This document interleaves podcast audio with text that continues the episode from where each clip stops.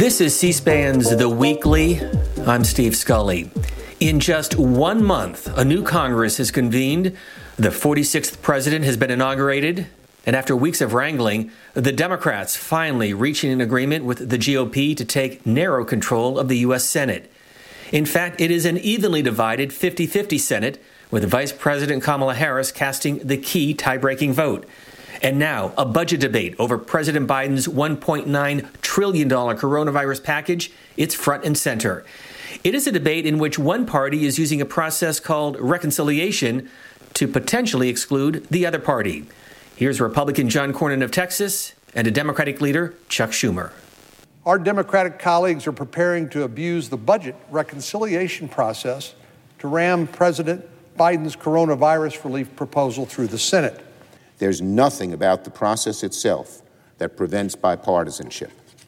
What has made recent reconciliation efforts by Senate Republicans so partisan was not the process, but the legislation they sought to pass. That from the Senate floor, ahead on the weekly Understanding the U.S. Senate, and just why it operates the way it does.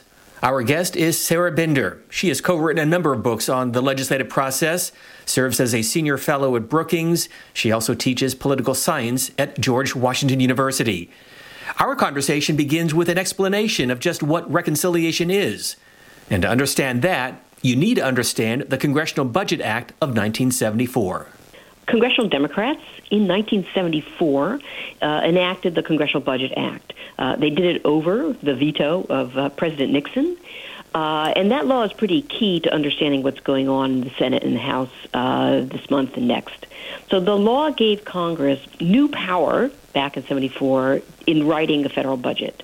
And it included two key parts that we're seeing on the floor this week and in the coming weeks. First, it, it allowed Congress and it gave it the ability to map out a budget blueprint, sort of a set of goals uh, for guiding spending and revenue decisions for the coming fiscal year. But it also authorized a process known as reconciliation. And that bill essentially told Congress to change federal laws in a way to ensure that Congress would be able to meet those revenue and spending goals that it laid out in that blueprint. So that's what we see on the floor, right? That both the House and the Senate, the House has passed, I believe it already, and the Senate is working on what we call the budget resolution. Uh, and when they originally wrote the law in 1974, they actually required or allowed for two budget resolutions. And it's only important to know that because it tells us why reconciliation was created and what it did. The first, rec- the first resolution sort of proposed the annual budget blueprint, and then the second resolution later, right before the fiscal year began, sort of did a little bit of nip and tuck, sort of refined it, adjusted it for any spending decisions that had been made. But then they went to the reconciliation process, and that basically sewed up loose ends. It bridged the gap between the aspirations in the budget resolutions and the reality of the revenues and spending that, that the government was going uh, going to go through in the coming year. So we still have that reconciliation bill, even though Congress long ago got rid of uh, the second budget resolution. So this is what we have today. Congress writes a budget. It doesn't go to the president for a signature. It's sort of it's aspirational, but it has some teeth. Uh, and then the thing is, let's say. Um, let's say the budget includes uh, more money for health care for the poor. Again, that's in the in the blueprint but then reconciliation is used to basically make changes, say, to the federal tax code to help pay for that increased spending on health care. So reconciliation is where kind of the rubber meets the road. This is the bill that does the actual changes in laws uh, to, to affect spending and revenues. Let's take the history one step further because, as we pointed out, uh, then President Richard Nixon vetoing the bill, but Congress overriding that veto in 1974, the year in which Nixon resigned from the presidency because of the Watergate scandal. But what led up to the debate of the Congressional Budget Act? Well, the Budget Act came on the heels of several years of conflict between Democratic majorities uh, in the House and Senate and the Republican White House, and in particular President Nixon. And those disagreements centered on a couple of issues, but the primary one that was uh, encouraging Congress to kind of stand up for its budgeting powers and to, to stand up for its power of the purse was that the president was, in essence, what we say impounding money. Congress would appropriate money, let's say, for roads and bridges, and the president had, was deciding that he wasn't going to spend the money. Uh, sort of a direct, kind of full frontal challenge uh, to Congress's constitutional power of the purse. And many of those disputes ended up in court. Uh, the federal courts tended to side uh, with the Congress.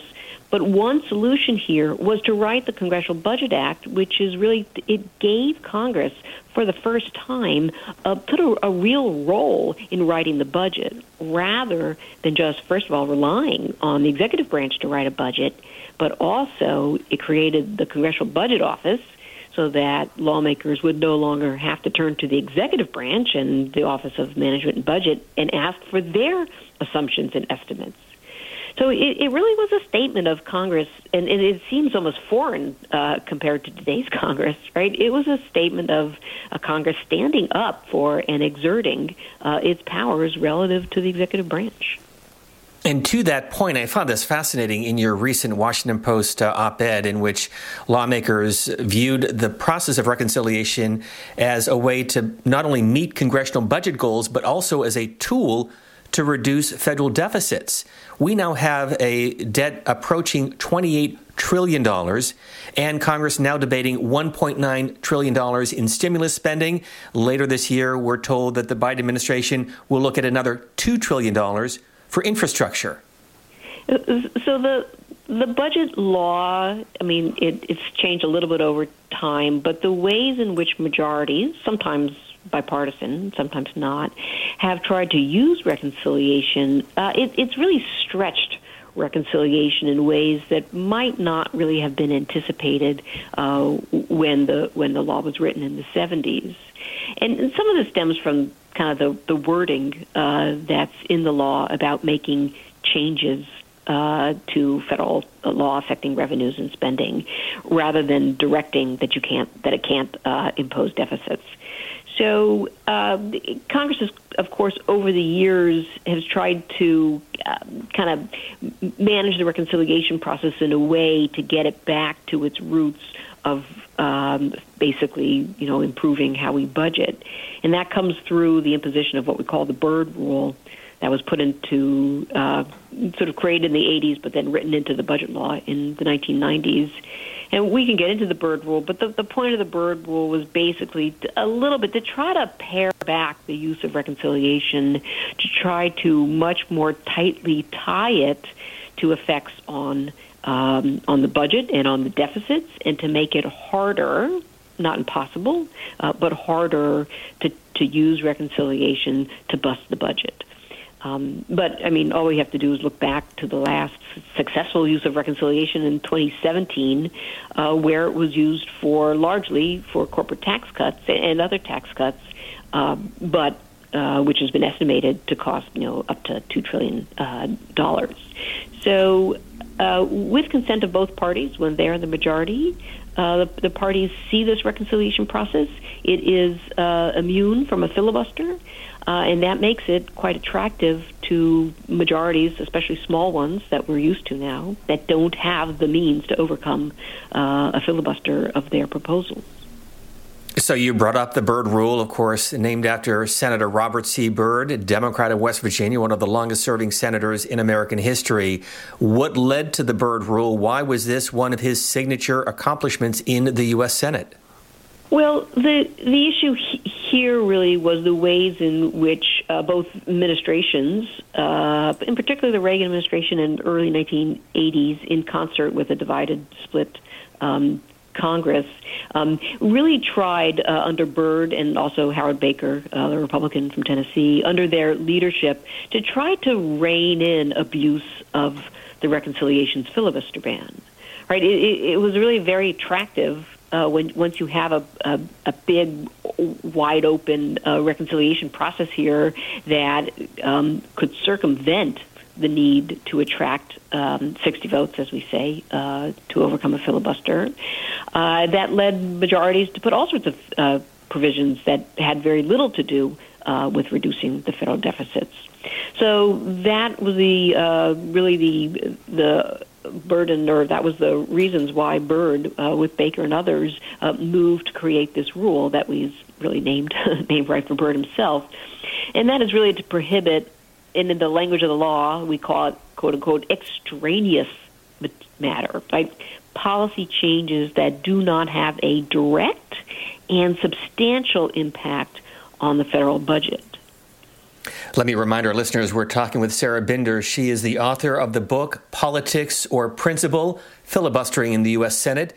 She serves as a senior fellow at Brookings and teaches political science as a professor at George Washington University. So you have the Byrd rule, and you also have what now we call the Byrd bath. Can you explain? Uh, sure. So the, the Byrd rule, and this is all written into the law, the, the Byrd rule sets out what we call a six pronged test of what counts as that fancy word there, right? Counts as extraneous matter. But if, if you just if you whipped open your your favorite copy of the Congressional Budget Act and you read the section of the sort of six points that can provoke what we call uh, a Byrd rule challenge, um, it's pretty difficult to understand and it's very hard to apply. And so, one thing that happens here is that senators typically try out their arguments um, before the chamber parliamentarian. And the parliamentarian is an officer of the Senate, and the, the parliamentarian is the one to whom uh, these decisions, or really this advice and the reading of past budget rule history, um, they, she, she, will look at your provision and give you a sense and a judgment about whether or not it is really kosher under the Byrd rule, right? Or, or does it uh, sort of trip over the wire of what counts as extraneous?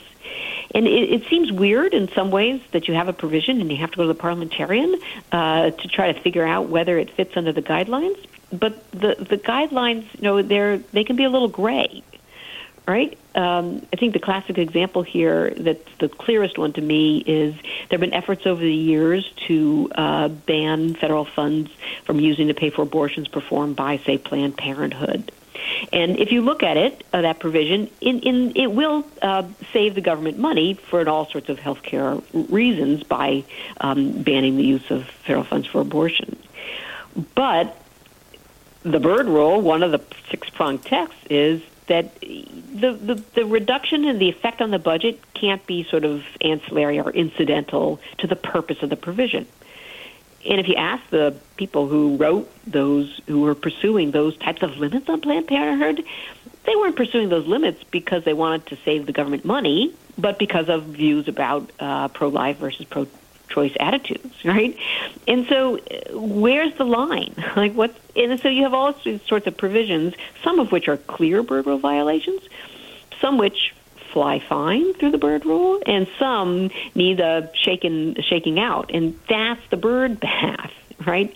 Where, in essence, the bill and different provisions go to the parliamentarian before the bill goes to the floor, and we say that she gives it a Byrd bath, right, to kind of scrub the provisions. Take a look at these um, legislative uh, provisions and see which ones uh, can get cleaned up enough to survive a challenge in uh, under the Byrd rule once that bill goes to the floor. So the Senate parliamentarian really has a significant role in the debate. Would you compare her to basically a legislative referee?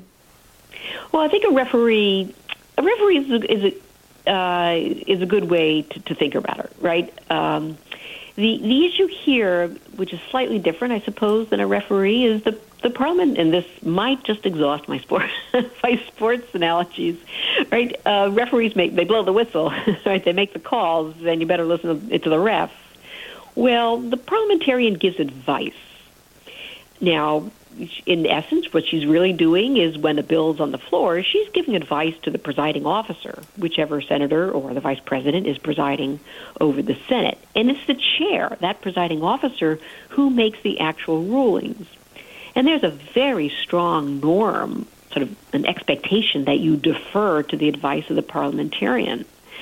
So that's that's why we think and say that the parliamentarian such has such a strong impact here on uh, how the Byrd rule is implemented and the fate of different uh, and ambitious majorities trying to use reconciliation in this case to pursue a nearly right two trillion dollar uh, package of COVID and economic relief. Um, but it's given rise to questions about whether, if the parliamentarian advises that a key provision violates the Byrd rule, well, maybe the chair should ignore the parliamentarian's advice. Um, that's one of the things that are being that sort of murmured. Uh, would Democrats ever go that far in order to use reconciliation in ways that protects the package that they're trying to pass?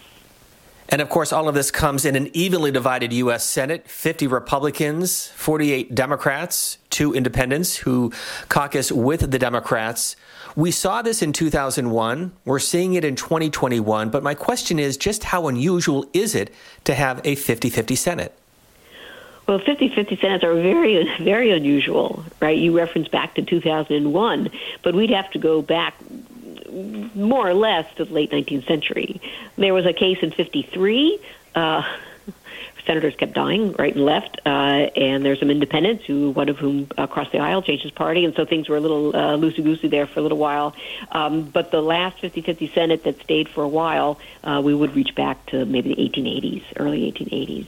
So it, it's very unusual. Um, now, of course, we've had 51 seat majorities, 52 seat majorities, and those are also very hard.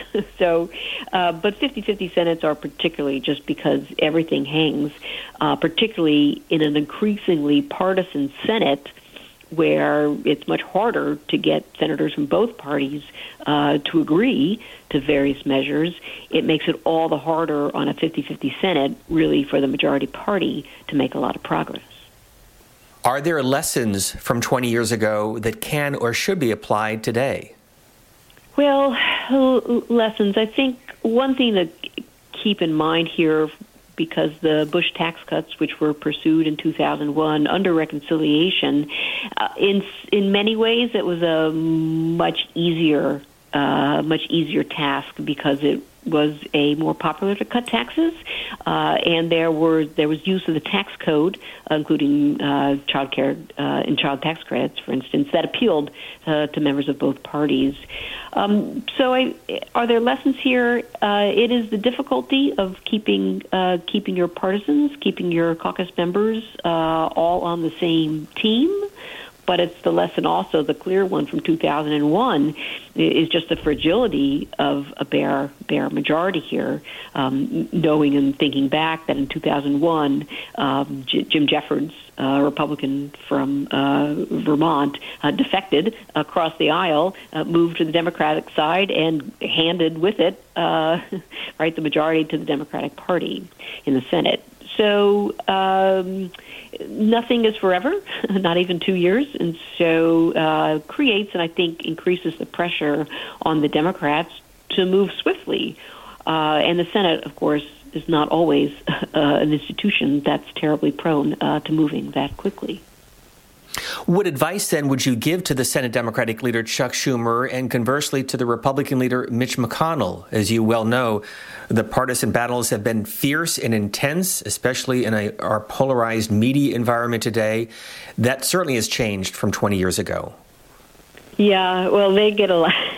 the leaders get they get a lot of a lot of advice for sure, and they both have long long memories um, I think uh, as a as an academic outside uh, the institution, uh, looking at the world around us, um, I've you know eyes on the prize. Uh, there's a lot of suffering in the U.S. today. Um, uh, there's real need out there. Um, from the, as Republicans have said, there, we have spent a lot of money on the problem, uh, but I think Democrats have identified uh, enduring problems here imposed uh, and caused by the virus. So um, hopefully the, the parties can find a way to, to make, uh, make the process work in a way that uh, gets the job done. Sarah Binder, let me turn to some other terms that we've been hearing a lot in recent years. Uh, the first is the issue of filibustering. And where does that word, by the way, come from, the filibuster? Uh, it has a long uh, lineage. Uh, we think it came originally from the Dutch uh, back probably in the 15th, 16th centuries, uh, and I think in um, my Dutch is no good, uh, but I believe it was called freeboot, uh, which became really it was a Dutch term for looters and robbers, right? Those who lived on other people's spoils.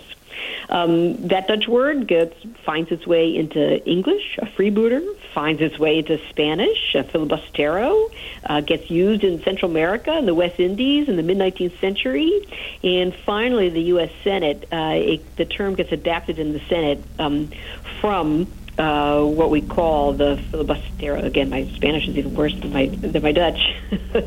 um, filibusters or filibusteros, those who were sort of uh, fomenting insurrection across Central America in the 1850s. Um, but it became a really good term uh, for explaining what people were seeing in the Senate uh, before and right after the Civil War, where senators were learning techniques for holding up legislation that they opposed. Um, so it's not not great noble. Uh, I wouldn't say these are noble uh, linguistic roots here uh, for for the concept of the filibuster. And yet, as you well know, it does give an individual senator potentially a lot of authority, a lot of uh, influence in the process. Uh, for sure, and especially so today because the way in which filibusters uh, work their way out. I mean, well, or step um, back up a second, right? So filibusters, what, what, what are we talking about? It's really any effort to hold up the Senate, right? To block or delay the Senate from really getting to a vote. Um, but today, when we think about is there a filibuster, we look to the way in which majority tries to end a filibuster, which is in essence, how are we going to get the Senate to a vote? And the way they do that today, and for the since 1917, is to use what we call cloture, and that rule requires 60 votes to cut off debate and get the Senate to what it is that they want to vote on. Um, and, and that's increasingly in a slim majorities in a very partisan institution. That can be quite hard, especially for a 50 person um, Senate uh, majority to get all the way to 60 means you really need Republicans, many of them, to cross the aisle to cut off debate uh, to get to a vote. Let me turn to another issue that we've been hearing a lot about, in particular with uh, the former Democratic leader, Senator Harry Reid of Nevada, more recently with the Senate Republican leader, Mitch McConnell, and that is the issue of the nuclear option. Let me go back to 2013. Here is what Senator Harry Reid said about that issue. Even one of the Senate's most basic duties, confirmation of presidential nominees, has become completely unworkable. Mr. President, there has been uh, un- unbelievable, unprecedented obstruction. For the first time in the history of our republic, Republicans have routinely used the filibuster to prevent President Obama from appointing his executive team or confirming judges. It's truly a troubling trend that Republicans are willing to block executive branch nominations even when they have no objection to the qualifications of the nominee. That from the Senate Democratic leader, Harry Reid of Nevada, back in 2013. Sarah Binder, why did we see this nuclear option? Why did Harry Reid feel it was necessary? Well, Democrats uh, for several years leading up to 2013, but but especially uh, while Obama uh, was president and there was a Republican minority intent on uh, blocking many of uh, Obama's nominees to the executive branch as well as uh, to the lower federal courts. Um, Democrats were frustrated that Republicans uh, were constantly voting against cloture, meaning that Democrats couldn't get to 60 votes to cut off debate to vote to confirm nominees. Now, uh, the it was Harry Reid's choice as uh, majority leader in 2013 uh, to invoke what we call the nuclear option. Um, one way to understand the nuclear option is to think about and to understand why it's so explosive and why right, it's given the term nuclear is to think about how the Senate would normally change its rules here. So the goal here, as Harry Reid pursued, was to lower the number of votes you need to cut off debate, and he wanted to lower it from 60 a supermajority. He wanted to get it down to a simple majority, in essence, 51 senators.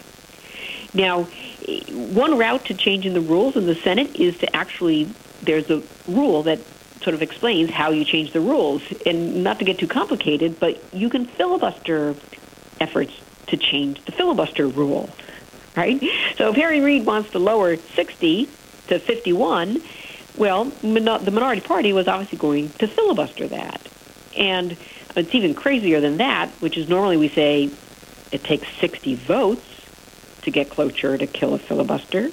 Well, it actually, under the rules, takes 67 votes to cut off a filibuster of effort to change the filibuster, which, I mean, is A, so sounds a little crazy. Uh, but B, you could imagine if you've got, you know, 53, 54 Democrats in your majority, you're no way you're going to get 67 senators to agree to, to take away some of their rights to filibuster nominations. So Harry Reid takes another avenue. It's called going nuclear. And in essence, it circumvents the rules. It really, it reinterprets the cloture rule, and it sets down a new interpretation, what we call a precedent. And precedents are set by majority vote. So all Reid really had to do was find the right procedural situation and essentially offer a new interpretation. And the new interpretation of the rules was you don't need 60 to end a filibuster of a nomination. You just need 51. And a majority of the Senate Democrats, they backed him up. And that's what we call going nuclear, right? Um, nuclear in part because it kind of avoided the real rules, it circumvented the rules, but also because we used to think it was going to just so antagonize the minority party that they would start to blow up every remaining bridge in sight to make life even harder for the majority for all the other things they wanted to do in the Senate. How then did the Republican leader, a couple of years later, Mitch McConnell, take that one step further when it came to Supreme Court nominees? So when Reid and the Democrats in 2013 set out this new interpretation of the rules, they said it was only going to apply to nominees to the executive branch into lower court federal uh, lower federal courts, so district courts and courts of appeals. But the new precedent did not apply to Supreme Court nominees. Lo and behold, it's 2017. Uh, Republicans now have President Trump in the White House, and they have a Republican majority in the Senate. And keep in mind, there was a vacancy uh, on the Supreme Court because in the minority party, uh, rather in the opposition party, uh, Mitch McConnell in 2016 had basically taken the seat hostage uh, after the death of Justice Scalia. So there's an opening, there's an ambitious majority, there's a Republican Senate and a Republican White House. They uh, nominate Neil Gorsuch uh, to fill the vacant seat on the Supreme Court. Democrats are likely to filibuster. That means Republicans wouldn't be able to get to 60 to cut off debate on uh, on the nomination to get to a vote, and so then uh, Mitch McConnell, as majority leader, you know, takes the same uh, page from Reid's playbook and runs the nuclear option to eliminate this time filibusters of Supreme Court nominees. So he basically kind of finishes the job that Harry Reid began uh, back in 2013. So let me conclude with this question because we all remember studying Congress and the Senate in particular. It was George Washington who had reportedly told Thomas Jefferson that the Senate was created to basically cool House legislation, just as a saucer was used to cool hot coffee or tea. So as you look at the Senate today and how the founders envisioned, is it what they expected? Well, I think number one, it's important to keep in mind that the framers did not expect and did not write uh, a filibuster into the rules of the Senate. Right? They framers had very little patience for supermajority rules within the legislative process, except in some circumstances, uh, like treaties and so forth. Uh, and they designed the Senate uh, to do all the things you laid out, but not relying on the need to overcome a overcome a filibuster right? It had the senators had longer terms. Originally, obviously, they were selected by state uh, legislatures. Uh, they were they were older than House members, and in, I think quite importantly, they were on staggered terms. Right, that only a third of the Senate is up at any given time. So any big winds of change uh, that might have uh, come through the early republic the Senate was expected not to be swamped by those uh, passions, uh, passions for change, right? Because it moved so slowly. those different electoral timelines, the different nature of the Senate and the responsibilities it was given, the different nature of their constituencies, um, that produced uh, a chamber, the Senate, that was quite different than the House. Uh, and so, importantly, those differences remain. Although, in a much, much, much more partisan period today, of course, um, sometimes and often senators' priorities are to their party rather than to the standing up for the institution.